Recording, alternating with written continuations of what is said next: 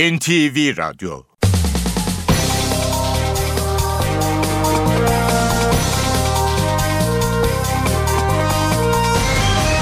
İşe Giderken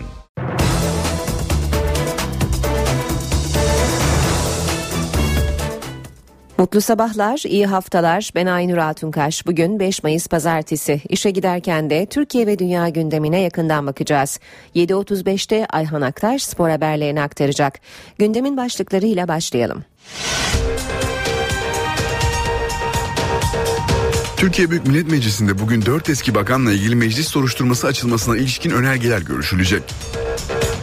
Başbakan Recep Tayyip Erdoğan, Cumhurbaşkanı adaylığı konusuyla ilgili istişarelerin ve kamuoyu araştırmalarının devam ettiğini söyledi. Temmuz ayında yapılacak kamu personeli seçme sınavına başvurular bugün başlıyor. Hatay'da hemzemin geçitte bir yolcu treni akaryakıt yüklü tankere çarptı. Kazada tanker sürücüsü hayatını kaybetti. Galatasaray tekerlekli sandalye basketbol takımı ve milli tekvandocu Servet Tazegül dallarında Avrupa şampiyonu oldu. Türkiye Kadınlar Basketbol Ligi'nde Galatasaray Odea Bank'la Fenerbahçe bu akşam şampiyon olmak için mücadele edecek. Balıkesir Spor İstanbul Büyükşehir Belediyespor'un ardından Spor Toto Süper Lig'e yükselen ikinci takım oldu. İşe giderken gazetelerin gündemi.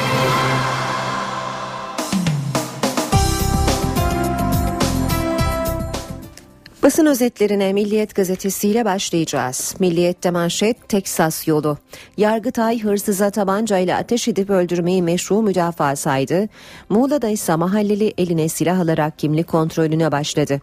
2004 yılında İstanbul Bağcılar'da kendisine ait markete giren 4 kişiyi fark eden HK, bulundurma ruhsatlı silahıyla evinin balkonuna çıktı ve hırsızların arabasına ateş etti. Şoför koltuğundaki CK olay yerinde öldü. Savcı suçun ağır hak haksız tahrik altında işlendiğini belirterek HK için 12 yıl hapis cezası talep etti. 7 yıldan fazla süren dava sonucunda HK meşru müdafadan beraat etti.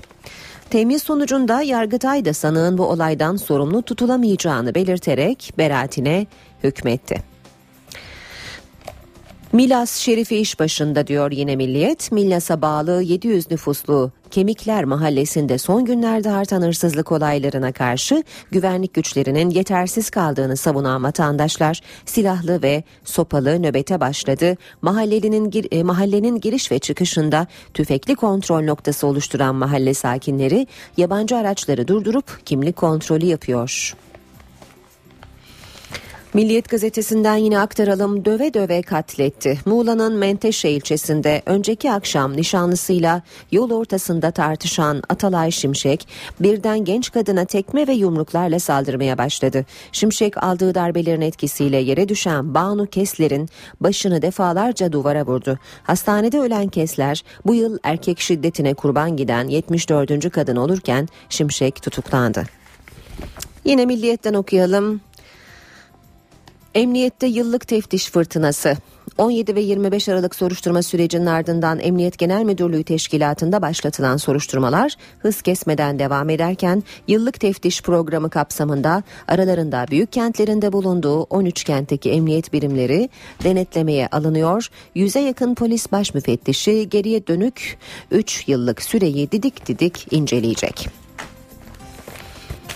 Hürriyetle devam edelim.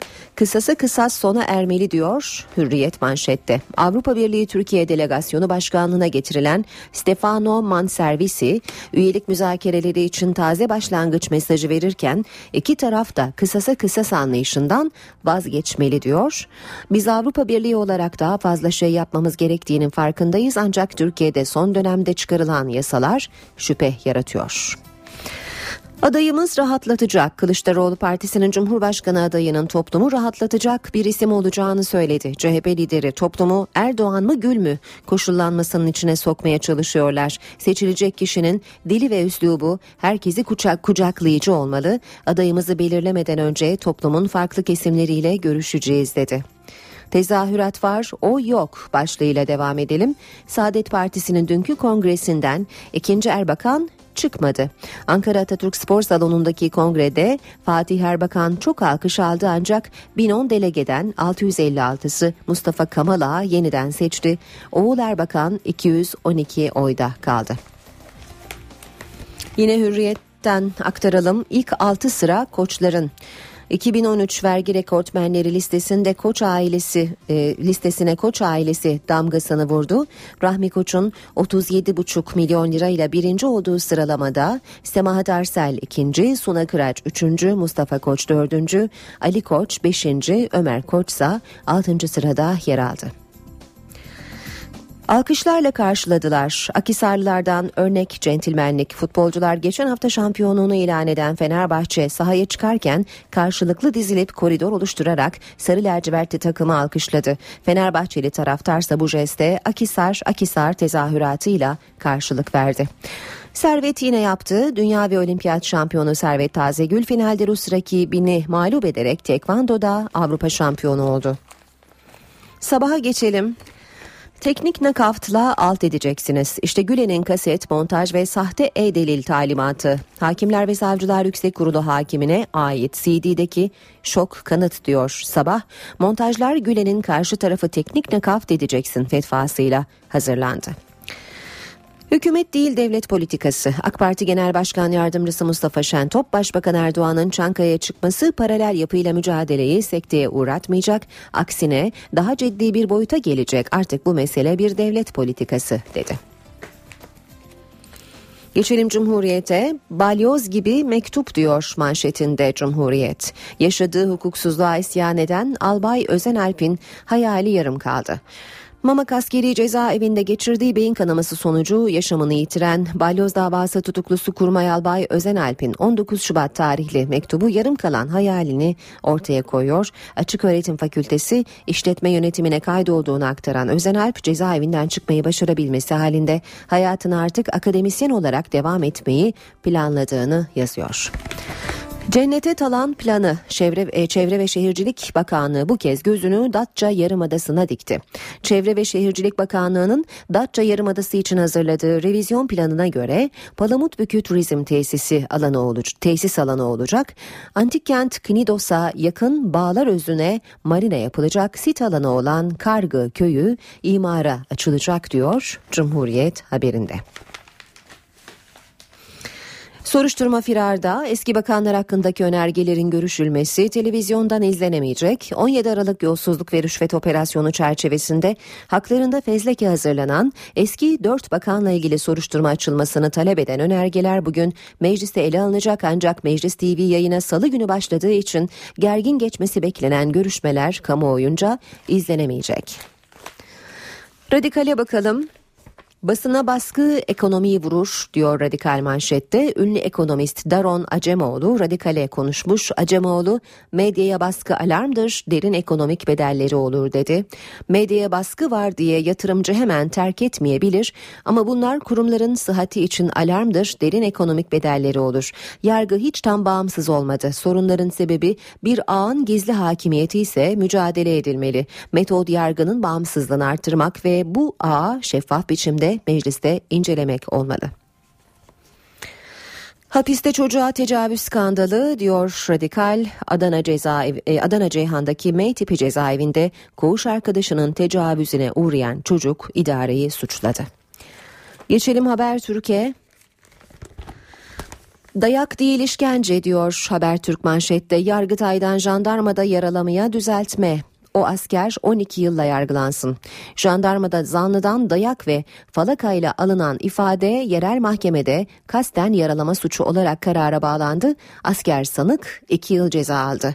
Yargıtay kararı bozdu. Bu işkencedir. Mağdurun özgür iradesiyle ifade vermesi etkilenmiştir. Asker sanığın 12 yılla yargılanmasının önü açıldı.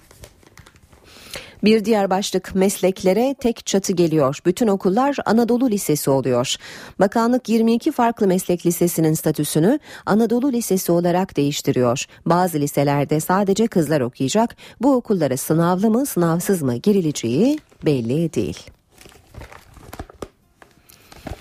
Yeni Şafak gazetesine bakalım. Tarihe geçecek sansür demiş Yeni Şafak manşette. Paralel yapıyı deşifre eden medyayı yargı yoluyla baskıya alma girişimlerine sansür de eklendi. Ankara 5. Suç Ceza e, Mahkemesi Yeni Şafak'ın da aralarında bulunduğu 11 medya kuruluşunun dipdeki dinleme ve casusluk iddiaları ile ilgili haberlerinin internet sitelerinden kaldırılmasına karar verdi.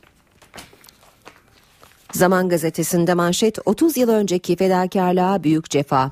Merhum Hüseyin Kamçı Diyarbakır'da 30 yıl önce çocuklar okusun diye iki odalı evinin bir odasını okula, diğerini lojmana dönüştürdü. Lice, Kocaköy ve Hani üçgenindeki Kokulupınar köyünde okumayan çocuk kalmadı. Doktordan öğretmene, uçak mühendisinden öğretim görevlisine kadar taş duvarlı o okulda yetişen çok sayıda isim Hüseyin Çavuş'u anmak için bir araya geldi diyor Zaman manşet haberinde.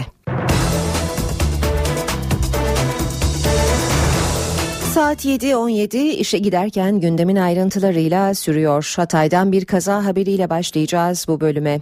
Hatay'da hemzemin geçitte bir yolcu treni akaryakıt yüklü tankere çarptı. Kazada tanker sürücüsü hayatını kaybetti. İki makinistle trendeki 9 yolcu yaralandı. Akaryakıt yüklü tanker trenle çarpıştı. Ortalık savaş alanına döndü. Olay Hatay dört yolda hemzemin geçitte meydana geldi. İddiaya göre akaryakıt yüklü tanker kırmızı ışıkta durmayarak geçmek istedi. Mersin'den Hatay'ın İskenderun ilçesine giden yolcu treni tankere çarptı. Kazanın ardından tanker alev aldı. Zaman zaman patlamaların da yaşandığı olayda çevredeki evler güvenlik amacıyla boşaltıldı. Aniden vagonların içi e, birden alev topuna döndü. Muhtemelen petrol varillerini taşıyan e, kamyonete çarptı tren. Zaten olduğu gibi trenin içi ve e, camlar komple alev aldı. Kazanın ardından yolcular trenden indirilerek güvenli bir bölgeye götürüldü. Ekipler yangının vagonlara sıçramaması için yoğun çaba gösterdi. Kazada tanker sürücüsü Ömer Üçgün hayatını kaybetti. İki makinist 9 yolcu hafif yaralandı. Kazanın ardından yolcular otobüslerle İskenderun'a gönderildi. Bir uyarı yapalım. Temin Gebze İzmit bölümündeki viyadüklerde yaklaşık 3 ay sürecek olan bakım çalışması başladı. Tem kapandı. Sürücüler D100 karayoluna yönlendiriliyor. Çalışmalar 24 Temmuz'a kadar sürecek. NTV Radyo Başbakan Tayyip Erdoğan köşk için aday olacak mı? İki başbakan yardımcısı Beşir Atalay ve Bülent Arınç bu konuda dikkat çekici açıklamalar yaptı. Atalay ve Arınç'ın sözleri Başbakan Erdoğan'ın adaylığa yakın olduğuna işaret ediyor. Partimizde, partimizin karar organlarında da başbakanımızın köşke gitmesiyle ilgili ciddi bir talep var. Başbakan yardımcısı Beşir Atalay, köşk adaylığına Başbakan Recep Tayyip Erdoğan'ın yakın olduğunu söyledi. Gül'ün gelecekle ilgili siyaset planım yok açıklamasını değerlendirdi. Yani bizde şey olmaz. Hani Cumhurbaşkanlığından sonra tekrar ha, işte öyle. başbakanlığa gelme. Bunlar bizler için şeyler değil yani. O, o koltuklar ve masalar değil. Esas olan bu hareketin iyi yürümesidir. Köşkle ilgili. Kanal 24'te soruları yanıtlayan Atalay, gönlümüzden geçen Abdullah Gül'ün davasından kopmadan partide önemli söz sahibi olmasıdır dedi. Bursa'da konuşan Başbakan Yardımcısı Bülent Arınç da Başbakanın Cumhurbaşkanlığına olası adaylığına destek verdi. Arınç, Cumhurbaşkanlığı seçiminde MHP ve CHP seçmeninden de destek bulacaklarını iddia etti. MHP seçmeninin en az üçte biri yazın bir tarafa Cumhurbaşkanlığı seçimlerinde bizim adayımıza oy verecektir.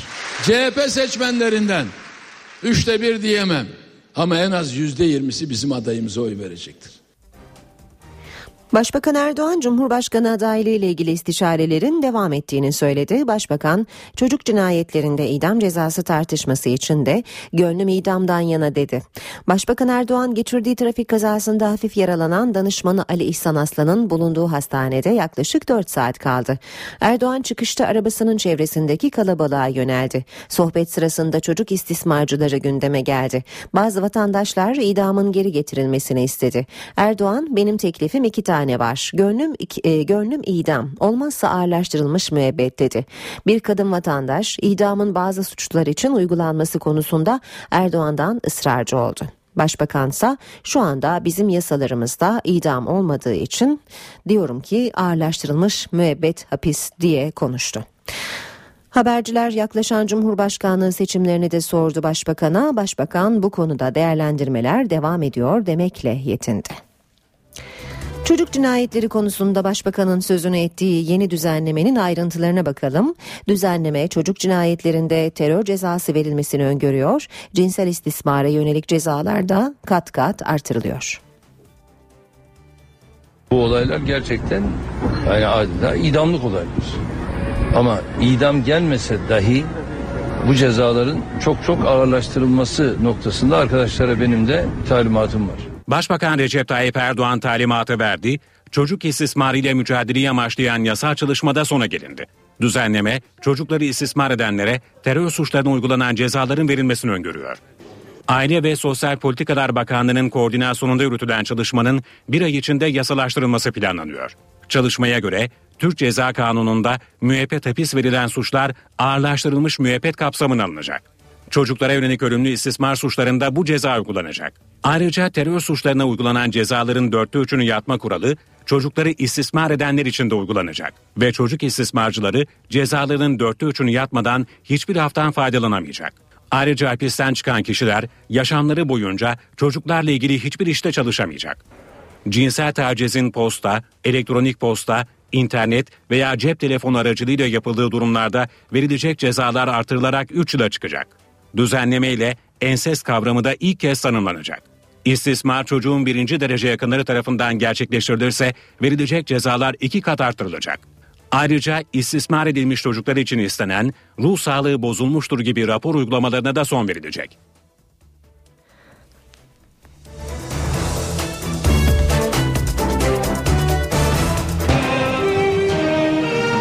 NTV Radyo Türkiye Büyük Millet Meclisi yoğun bir haftaya giriyor. Bugün genel kurulda 4 eski bakanla ilgili meclis soruşturması açılmasına ilişkin önergeler görüşülecek. 17 Aralık soruşturması meclis gündemine gelecek. Soruşturmaya adı karışan 4 eski bakanla ilgili soruşturma komisyonu kurulmasına ilişkin önergeler görüşülecek. Meclis Genel Kurulu AK Parti ve CHP'nin önergelerini ele alacak.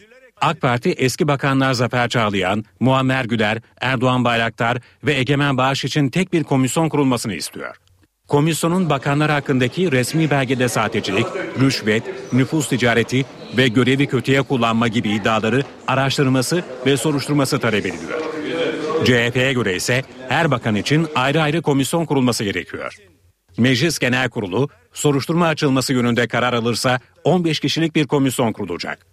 Soruşturma komisyonu çalışmalarını gizli yapacak. Kamu ve özel kuruluşlardan bilgi ve belge isteyebilecek. Gerekli görülürse belgelere el konulacak. Ayrıca Bakanlar Kurulu üyelerini, diğer ilgilileri, tanık ve bilir kişileri dinleyebilecek. Komisyon, adi mercilerden de yardım alabilecek. İlgili bakanların savunmasında alacak olan soruşturma komisyonu hazırlayacağı raporu meclis başkanlığına sunacak. Başkanlık raporu hakkında soruşturma açılması istenen bakanlarla milletvekillerine gönderecek. 10 gün içinde raporla ilgili görüşmeler tamamlanacak ve komisyon raporu gizli oyla karara bağlayacak. Eğer Meclis Genel Kurulu bakanlar hakkında Yüce Divan karar alırsa dosyayı en geç 7 gün içinde Anayasa Mahkemesi'ne gönderecek. Saadet Partisi'nin 5. Odan Kongresi'nde Mustafa Kamalak yeniden genel başkanlığa seçildi. Dünkü kongrede Kamalak'la rakibi Necmettin Erbakan'ın oğlu Fatih Erbakan'ın destekçileri arasında zaman zaman tansiyon yükseldi. Saadet Partisi ikinci kez Mustafa Kamalak'la yola devam dedi. Saadet Partisi'nin 5. olağan büyük kongresinde mevcut genel başkan Mustafa Kamalak'la Milli Görüş'ün lideri Necmettin Erbakan'ın oğlu Fatih Erbakan yarıştı. Kamalak 868 geçerli oyun 656'sını alarak ikinci kez genel başkan seçildi. Fatih Erbakan ise 212 delegenin desteğini alabildi. Kongre partinin kurucu genel başkanı merhum Necmettin Erbakan'ın 2010 yılında yaptığı bir konuşmayla başladı. Temel uygulama esaslarında riayetimizin. Salonda tansiyon hiç düşmedi. Kamalak ve Fatih Erbakan destekçileri arasında sık sık gerginlikler yaşandı. Siz ortalığı velveleye veren kuru gürültülere bakmayın. Mustafa Kamalak konuşmasında hükümeti ve muhalefet hedef aldı. Haset ve kaset siyasetinden vazgeçmelidir. Biz ne ondanız ne bundan. Biz milli görüşçüyüz. Fatih Erbakan, Kamala kürsüden indikten sonra kongre salonuna geldi. Salona girdiğimizde de coşku ve tezahürat nedeniyle genel başkanımızın konuşması bölünebilir endişesiyle konuşmasını içerideki odadan takip et. Erbakan, Saadet Partisi'nin yeni bir anlayışa ihtiyacı olduğunu söyledi. Milli görüşün ikinci 40 yıl harekatını başlatıyoruz. Erbakan hocamızın ismine yaraşır bir Saadet Partisi için gün bugündür. Yaklaşık 8 saat süren kongrenin ardından Mustafa Kamalak ikinci kez genel başkanlığa seçildi. Yalova'da MHP il teşkilatı 1 Haziran'da yapılacak yerel seçimde aday değişikliğine gitti. MHP'nin yeni adayı il başkan yardımcısı Adnan Kırtay oldu. 30 Mart seçimlerinde MHP'den aday olan Ahmet Kaplan yeniden aday olmayacağını açıklamıştı. Yalova'da seçimi AK Parti adayı Yakup Koçal bir oy farkla kazanmış. Ancak CHP'nin itirazı üzerine oylar yeniden sayılmış ve belediye başkanlığı 6 oy farkla CHP adayı Vefa Salman'a geçmişti. Bunun üzerine AK Parti'nin Yalova'daki seçimin iptali için yaptığı başvuruyu değerlendiren Yüksek Seçim Kurulu seçimlerin 1 Haziran'da tekrarlanmasına karar vermişti. NTV Radyo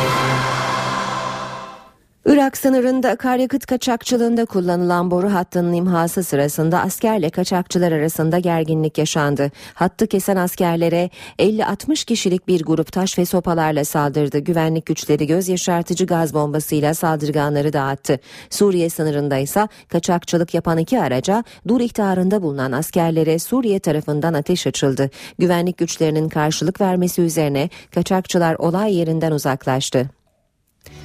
Suriyeli mültecileri ağırlayan Türkiye, Ürdün, Lübnan ve Irak'ın Dışişleri Bakanları Ürdün'de bir araya geldi. Birleşmiş Milletler temsilcisi uluslararası toplumdan daha fazla yardım istedi. Suriyeli mültecilerin durumu Ürdün'deki en büyük mülteci kampı olan Zateri kampında masaya yatırıldı. Suriyeli mültecileri ağırlayan ülkelerin Dışişleri Bakanlarıyla Birleşmiş Milletler Mülteciler Yüksek Komiseri Antonio Guterres karşılaşılan zorlukları tartıştı. Ürdün Dışişleri Bakanı Nasir Cude, mülteci sorununun giderek büyüdüğünü ve ne zaman sona ereceğinin bilinmediğini belirtti, uluslararası kamuoyunun da yükü paylaşması gerektiğini vurguladı. Toplantıya Türkiye adına katılan Dışişleri Bakanı Ahmet Davutoğlu çarpıcı rakamlar verdi.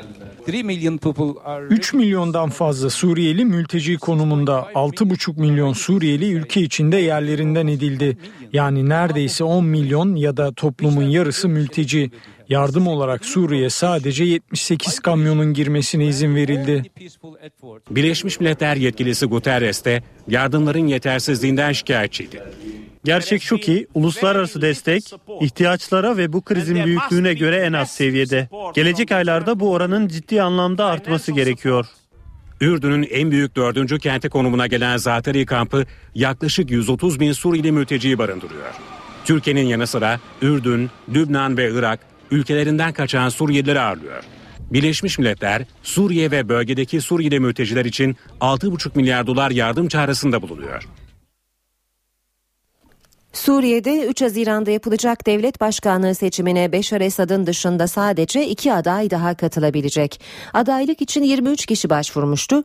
Anayasa Mahkemesi Halep Milletvekili Mahir Abdülhafız Haccar ve eski bakan ve meclis üyesi Hasan Abdullah En Nuri'nin adaylığına onay verdi. Seçimlerde Esad'ın yeniden devlet başkanı seçilmesine kesin gözüyle bakılıyor. Türkiye Büyük Millet Meclisi'nde bugün 4 eski bakanla ilgili meclis soruşturması açılmasına ilişkin önergeler görüşülecek. Başbakan Recep Tayyip Erdoğan, Cumhurbaşkanı adaylığı konusuyla ilgili istişarelerin ve kamuoyu araştırmalarının devam ettiğini söyledi. Temmuz ayında yapılacak kamu personeli seçme sınavına başvurular bugün başlıyor. Hatay'da hemzemin geçitte bir yolcu treni akaryakıt yüklü tankere çarptı. Kazada tanker sürücüsü hayatını kaybetti. Galatasaray tekerlekli sandalye basketbol takımı ve milli tekvandocu Servet Tazegül dallarında Avrupa şampiyonu oldu.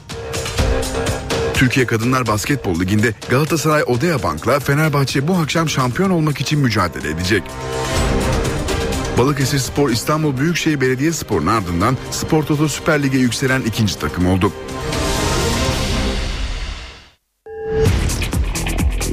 Spor haberleri başlıyor.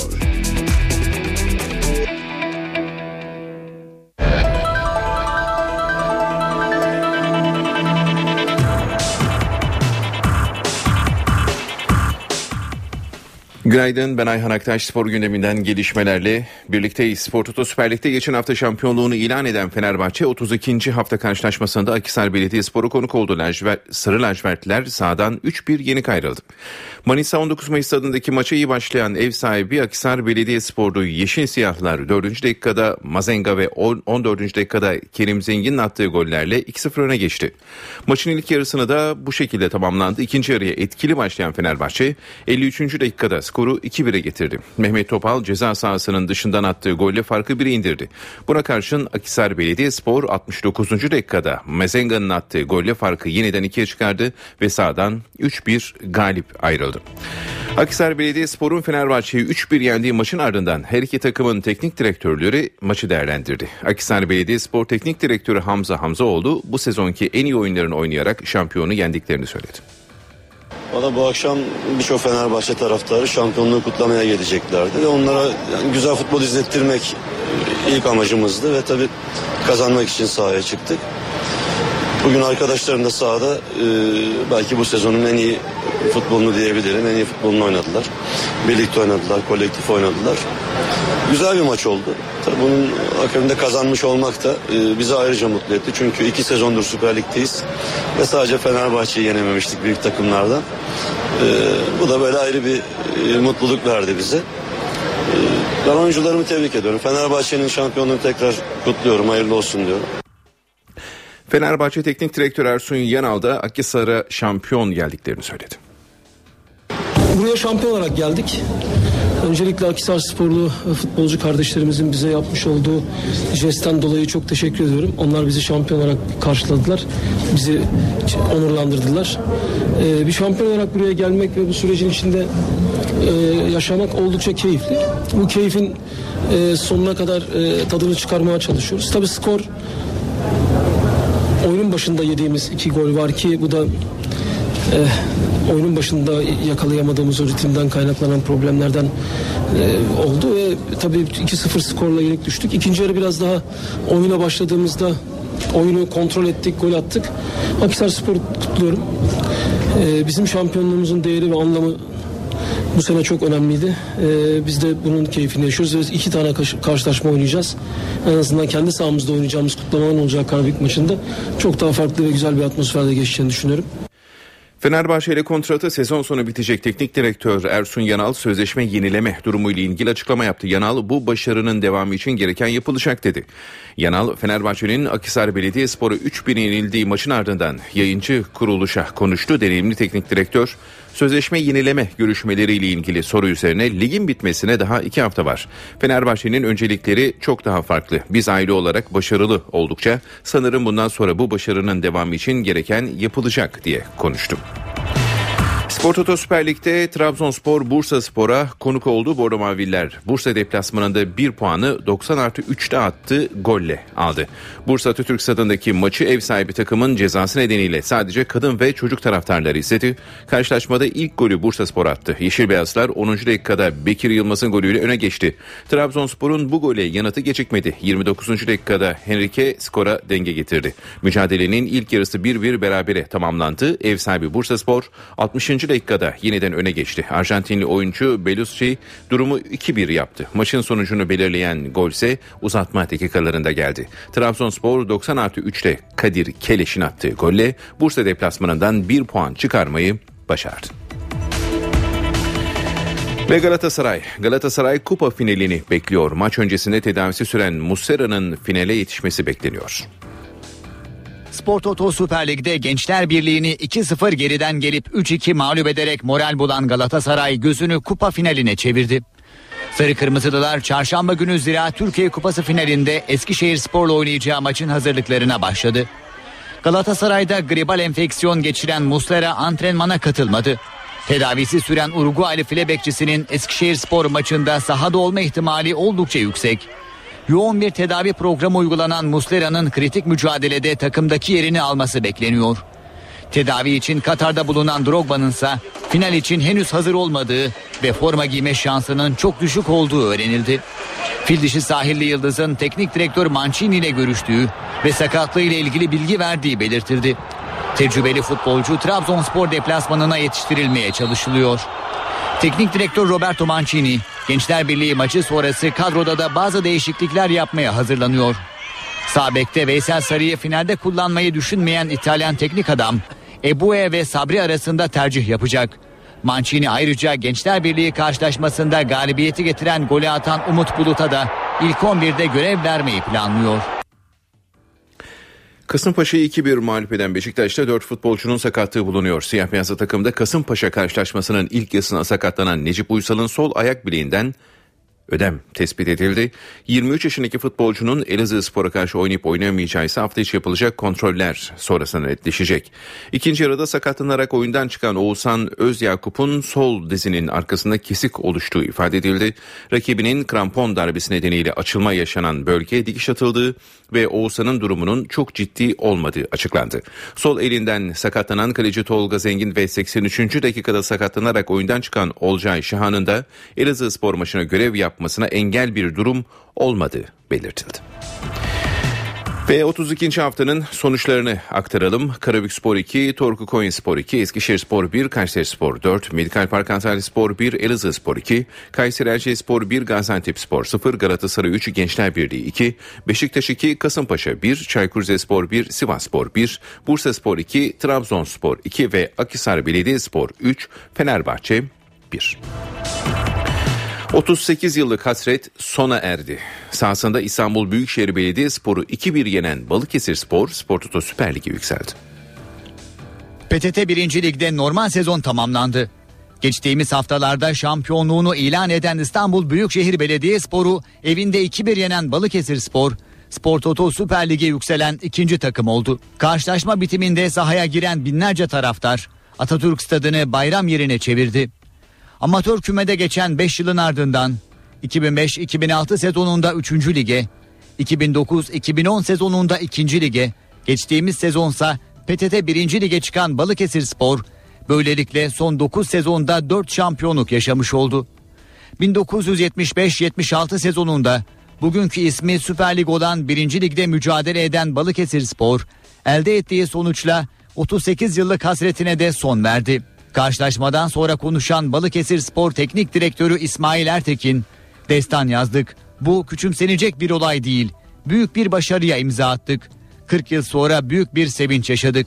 Yöneticilere, futbolculara, taraftarlara teşekkür ediyorum diye konuştu. Spor Toto Süper Lig'e çıkacak son takım playoff karşılaşmalarında Ordu Spor Mersin İdman Yurdu ve Samsun Spor Ankara Spor eşleşmelerinde tur atlayan ekiplerin oynayacağı final maçının ardından belli olacak. Fethiye Spor, 1461 Trabzon, Tavşanlı Linyit Spor ve Kahramanmaraş Spor ise önümüzdeki sene 2. ligde mücadele edecek.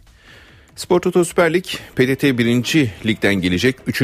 takımı bekliyor. PTT 1. Lig'de normal sezonun tamamlanmasının ardından playoff yarı final eşleşmeleri belli oldu. Program şöyle. İlk maçlar 9 Mayıs Cuma günü oynanacak. Ordu Spor, Mersin İtman Yurdu ile Ankara Spor'da Samsun Spor'la karşı karşıya gelecek. İkinci maçlarsa 13 Mayıs'ta Salı günü oynanacak. Mersin İtman Yurdu Ordu Spor'u konuk edecek. Diğer maçta da Samsun Spor, Ankara Spor'u konuk edecek. Sporda Avrupa arenasından başarı haberleri geldi. Galatasaray tekerlekli sandalye basketbol takımı ve milli tak- tekvandocu Servet Tazıgül dallarında Avrupa şampiyonu oldu. İspanya'nın başkenti Madrid'de düzenlenen Avrupa Şampiyon Kulüpler Kupası finalinde Galatasaray, İspanyol temsilcisi Fundosa ile karşı karşıya geldi. Galatasaray karşılaşmadan 71-64 galip ayrılarak üst üste 5. kez kupayı kazandı. Olimpiyat ve dünya şampiyonu sporcumuz Servet Tazegül ise Azerbaycan'ın başkenti Bakü'de düzenlenen Avrupa Tekvando Şampiyonası'nda altın madalya kazandı. Erkekler 68 kilo final maçında Rus rakibini yenen Tazegül kariyerinde 3. kez Avrupa şampiyonu oldu. Bu haberimizde spor bültenimizi tamamlıyoruz. İyi günler diliyoruz. NTV Radyo Türkiye Büyük Millet Meclisi'nde bugün 4 eski bakanla ilgili meclis soruşturması açılmasına ilişkin önergeler görüşülecek. Başbakan Recep Tayyip Erdoğan, Cumhurbaşkanı adaylığı konusuyla ilgili istişarelerin ve kamuoyu araştırmalarının devam ettiğini söyledi. Temmuz ayında yapılacak kamu personeli seçme sınavına başvurular bugün başlıyor. Hatay'da hemzemin geçitte bir yolcu treni akaryakıt yüklü tankere çarptı. Kazada tanker sürücüsü hayatını kaybetti. Galatasaray tekerlekli sandalye basketbol takımı ve milli tekvandocu Servet Tazegül dallarında Avrupa şampiyonu oldu. Türkiye Kadınlar Basketbol Ligi'nde Galatasaray Odea Bank'la Fenerbahçe bu akşam şampiyon olmak için mücadele edecek.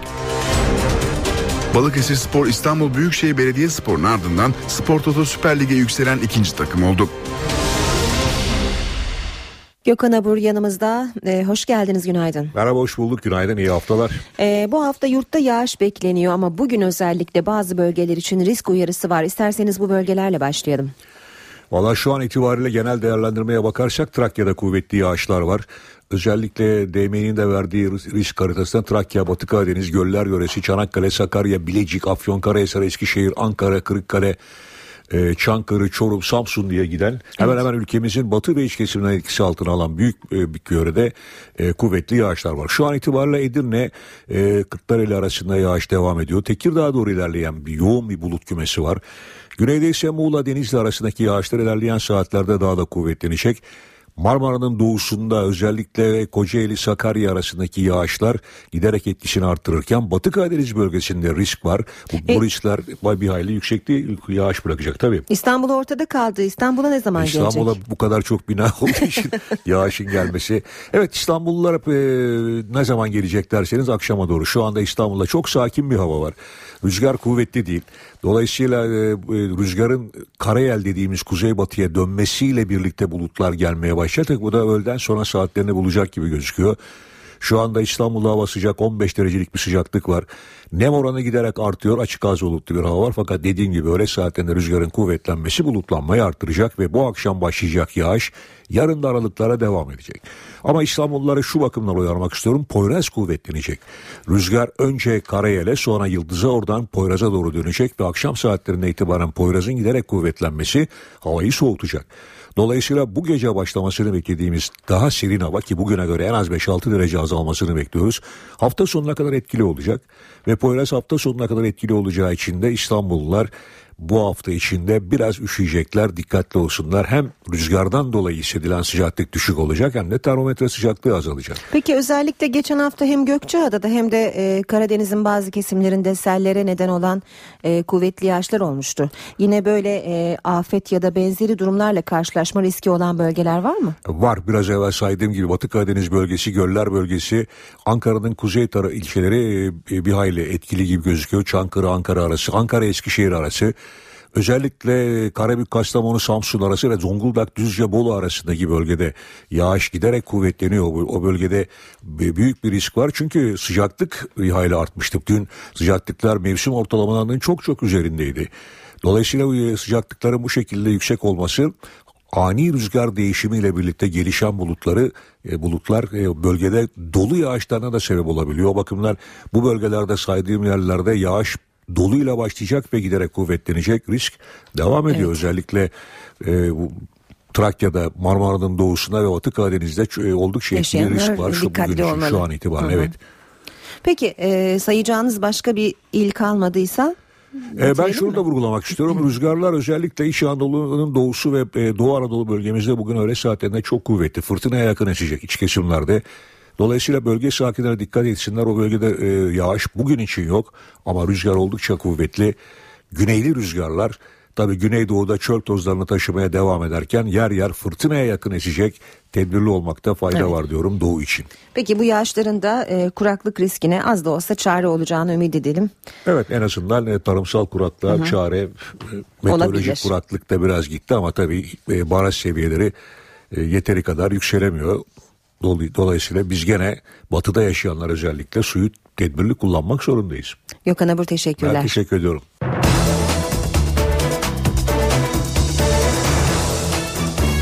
İstanbul trafiğine baktık şimdi TEM'e geçelim. Bir büyük çalışma var. TEM'in Gebze İzmit bölümündeki viyadüklerde yaklaşık 3 ay sürecek olan bakım çalışması başladı. TEM kapandı. Sürücüler D100 karayoluna yönlendiriliyor. NTV muhabiri Baran Bila TEM otoyolu Gebze mevkiinden bildiriyor. Gebze ile İzmit arasındaki viyadükler yenileniyor ve izolasyonla üst yapı çalışmaları gerçekleşecek. Ee, Gebze noktasından itibaren tem otoyolu kesilmiş durumda ve araçlar buradan D100 karayoluna yönlendiriliyor Ankara istikametinde.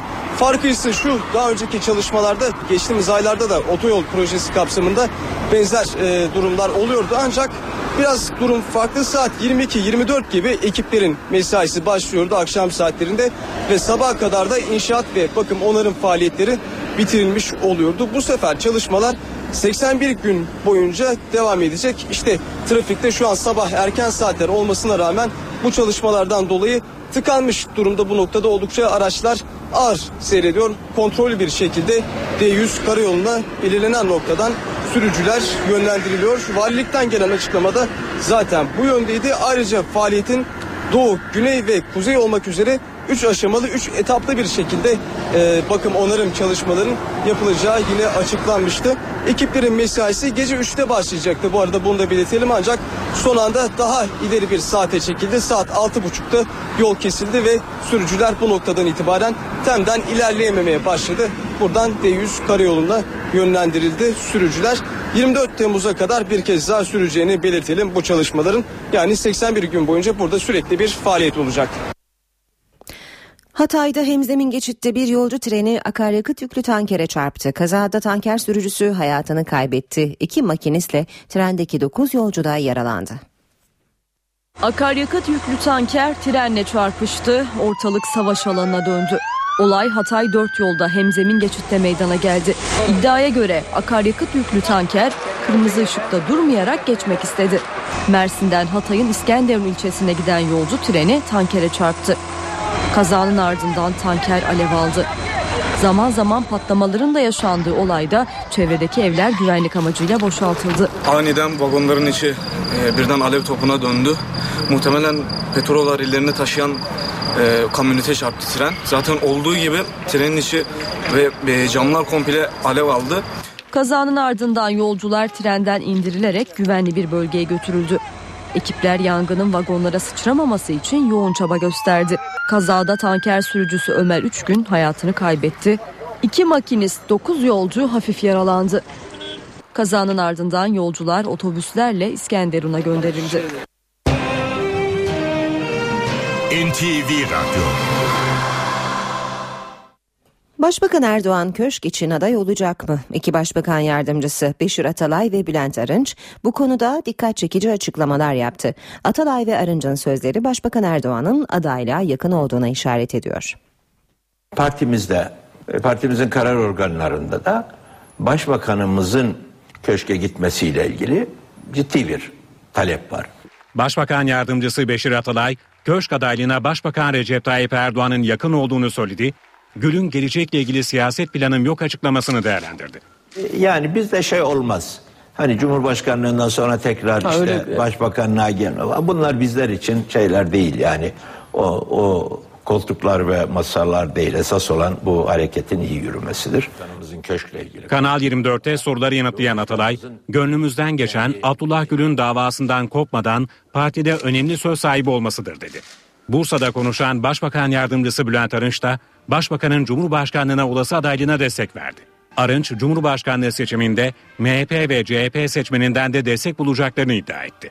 MHP seçmeninin en az üçte biri yazın bir tarafa Cumhurbaşkanlığı seçimlerinde bizim adayımıza oy verecektir.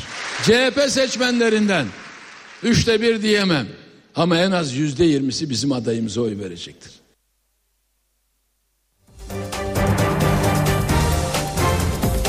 Türkiye Büyük Millet Meclisi yoğun bir haftaya giriyor. Bugün genel kurulda 4 eski bakanla ilgili meclis soruşturması açılmasına ilişkin önergeler görüşülecek. 17 Aralık soruşturması meclis gündemine gelecek. Soruşturmaya adı karışan 4 eski bakanla ilgili soruşturma komisyonu kurulmasına ilişkin önergeler görüşülecek. Meclis Genel Kurulu AK Parti ve CHP'nin önergelerini ele alacak. AK Parti eski bakanlar Zafer Çağlayan, Muammer Güler, Erdoğan Bayraktar ve Egemen Bağış için tek bir komisyon kurulmasını istiyor. Komisyonun bakanlar hakkındaki resmi belgede sahtecilik, rüşvet, nüfus ticareti ve görevi kötüye kullanma gibi iddiaları araştırması ve soruşturması talep ediliyor. CHP'ye göre ise her bakan için ayrı ayrı komisyon kurulması gerekiyor. Meclis Genel Kurulu soruşturma açılması yönünde karar alırsa 15 kişilik bir komisyon kurulacak. Soruşturma komisyonu çalışmalarını gizli yapacak. Kamu ve özel kuruluşlardan bilgi ve belge isteyebilecek. Gerekli görülürse belgelere el konulacak. Ayrıca Bakanlar Kurulu üyelerini, diğer ilgilileri, tanık ve bilir kişileri dinleyebilecek. Komisyon adli mercilerden de yardım alabilecek. İlgili bakanları savunmasında alacak olan soruşturma komisyonu hazırlayacağı raporu meclis başkanlığına sunacak. Başkanlık raporu hakkında soruşturma açılması istenen bakanlarla milletvekillerine gönderecek. 10 gün içinde raporla ilgili görüşmeler tamamlanacak ve komisyon raporu gizli oyla karara bağlayacak.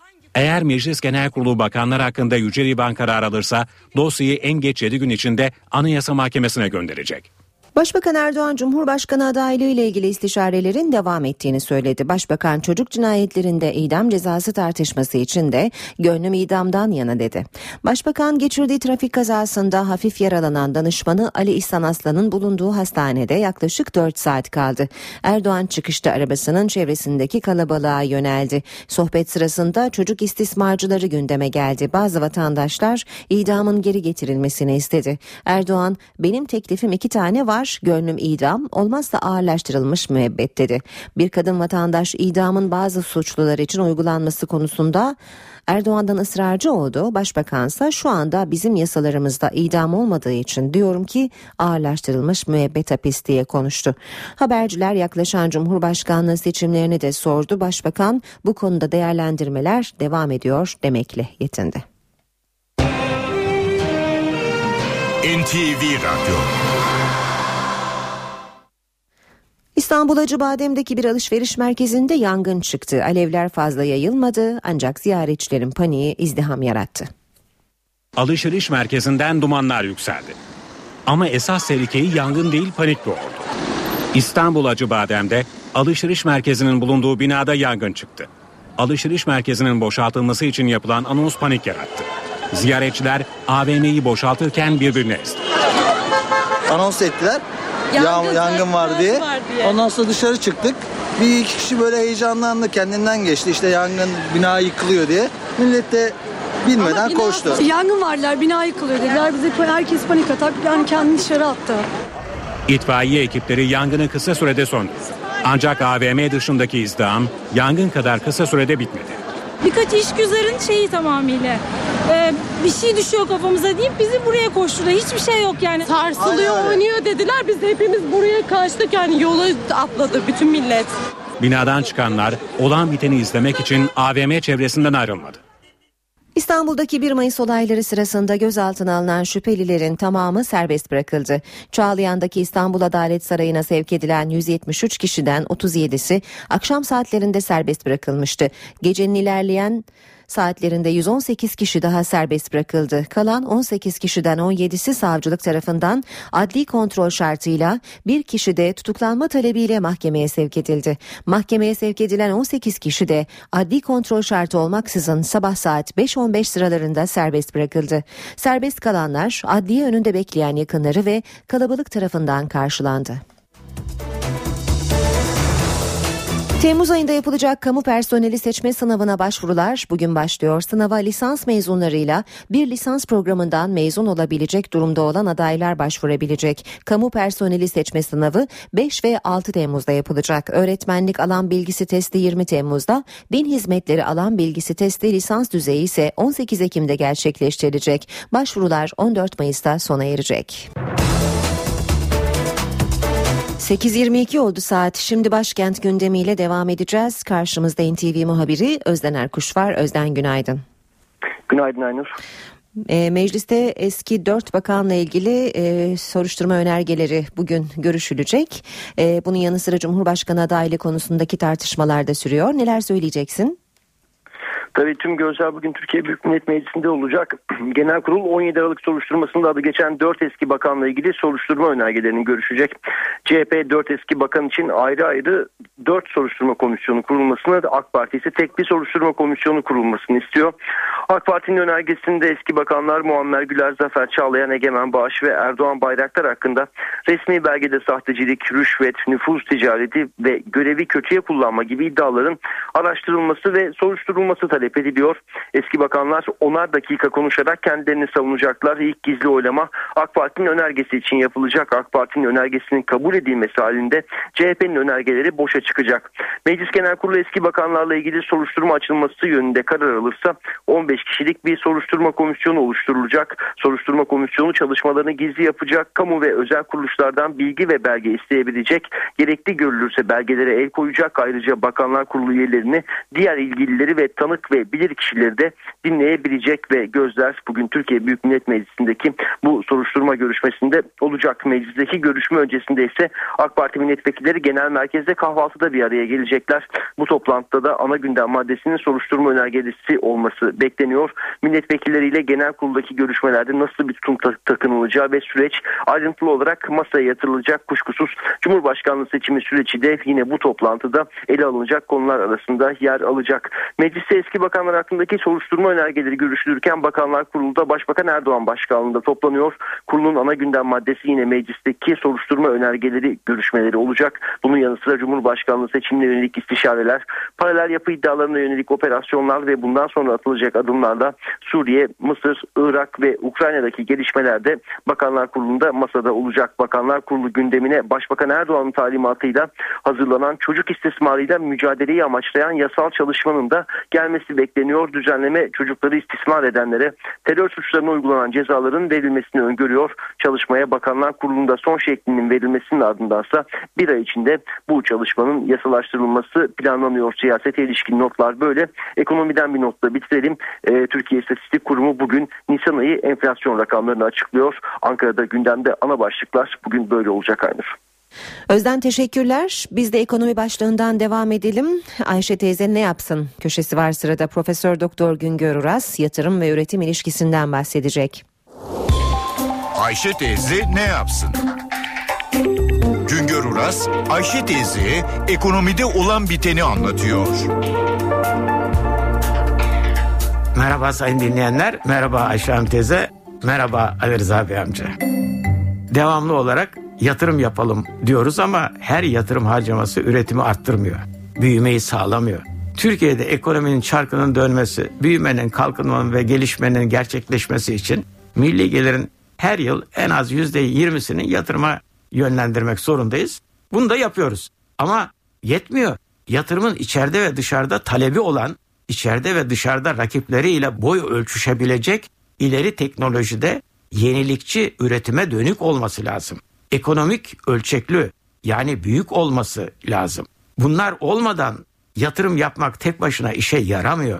2014 yılında milli gelirimizin yaklaşık %20'si büyüklüğünde yatırım yapacağız. Kaba bir rakamla 2014 yılında kamu sektörü 75 milyar liralık, özel sektör 265 milyar liralık yatırım yapacak. Yıl boyu ülkede yatırımlara 340 milyar lira para harcayacağız.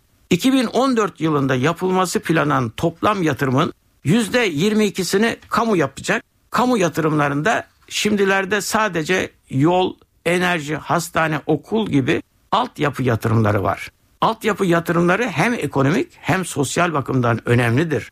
Altyapı olmadan olmaz, ekonomi gelişmez, insanların sağlık, eğitim ve çevre sorunları çözülemez. 2014 yılında kamu yatırımlarında ağırlık ulaştırmaya, eğitime ve sağlığa verilmiş durumda. Toplam yatırım harcamalarının yüzde 78'ini, yüzde 80'ine yakını özel sektör yapacak.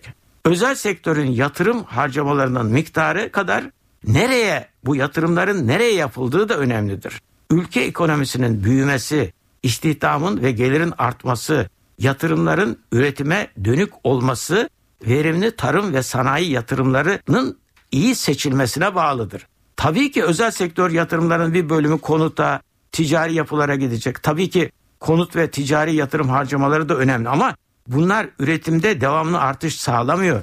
Bunlar sosyal yatırımlar. 2014 yılında özel sektörün toplam yatırımlarının sadece yüzde üçü tarıma gidiyor. Yüzde 41 imalat sektörüne gidecek. Konuta gidecek pay yüzde 14 dolayında.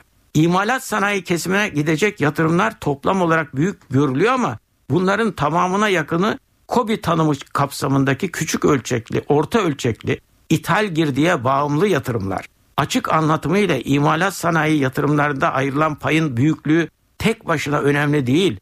Bu yatırımlar döviz harcamalarını azaltıcı ve döviz kazandırıcı yatırım olmayabiliyor.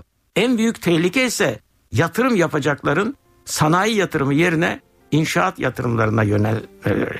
Konut ve ticari yapı yatırımlarının rantının büyüklüğü karşısında yatırımcı imalat sanayinden uzaklaştıkça ülke ekonomisi kaybediyor. Bir başka söyleşide birlikte olmak ümidiyle şen ve esen kalın sayın dinleyenler. Uras'a sormak istediklerinizi ntvradio.ntv.com.tr adresine yazabilirsiniz. Piyasalara da bakalım yeni haftanın başında BIST 100 endeksi cuma günü %1,74 değer kazanarak 75.159 puandan kapandı. Bu sabah dolar 2 lira 10 kuruş, euro 2 lira 92 kuruştan satılıyor. Euro dolar paritesi 1.38, dolar yen 102 düzeyinde.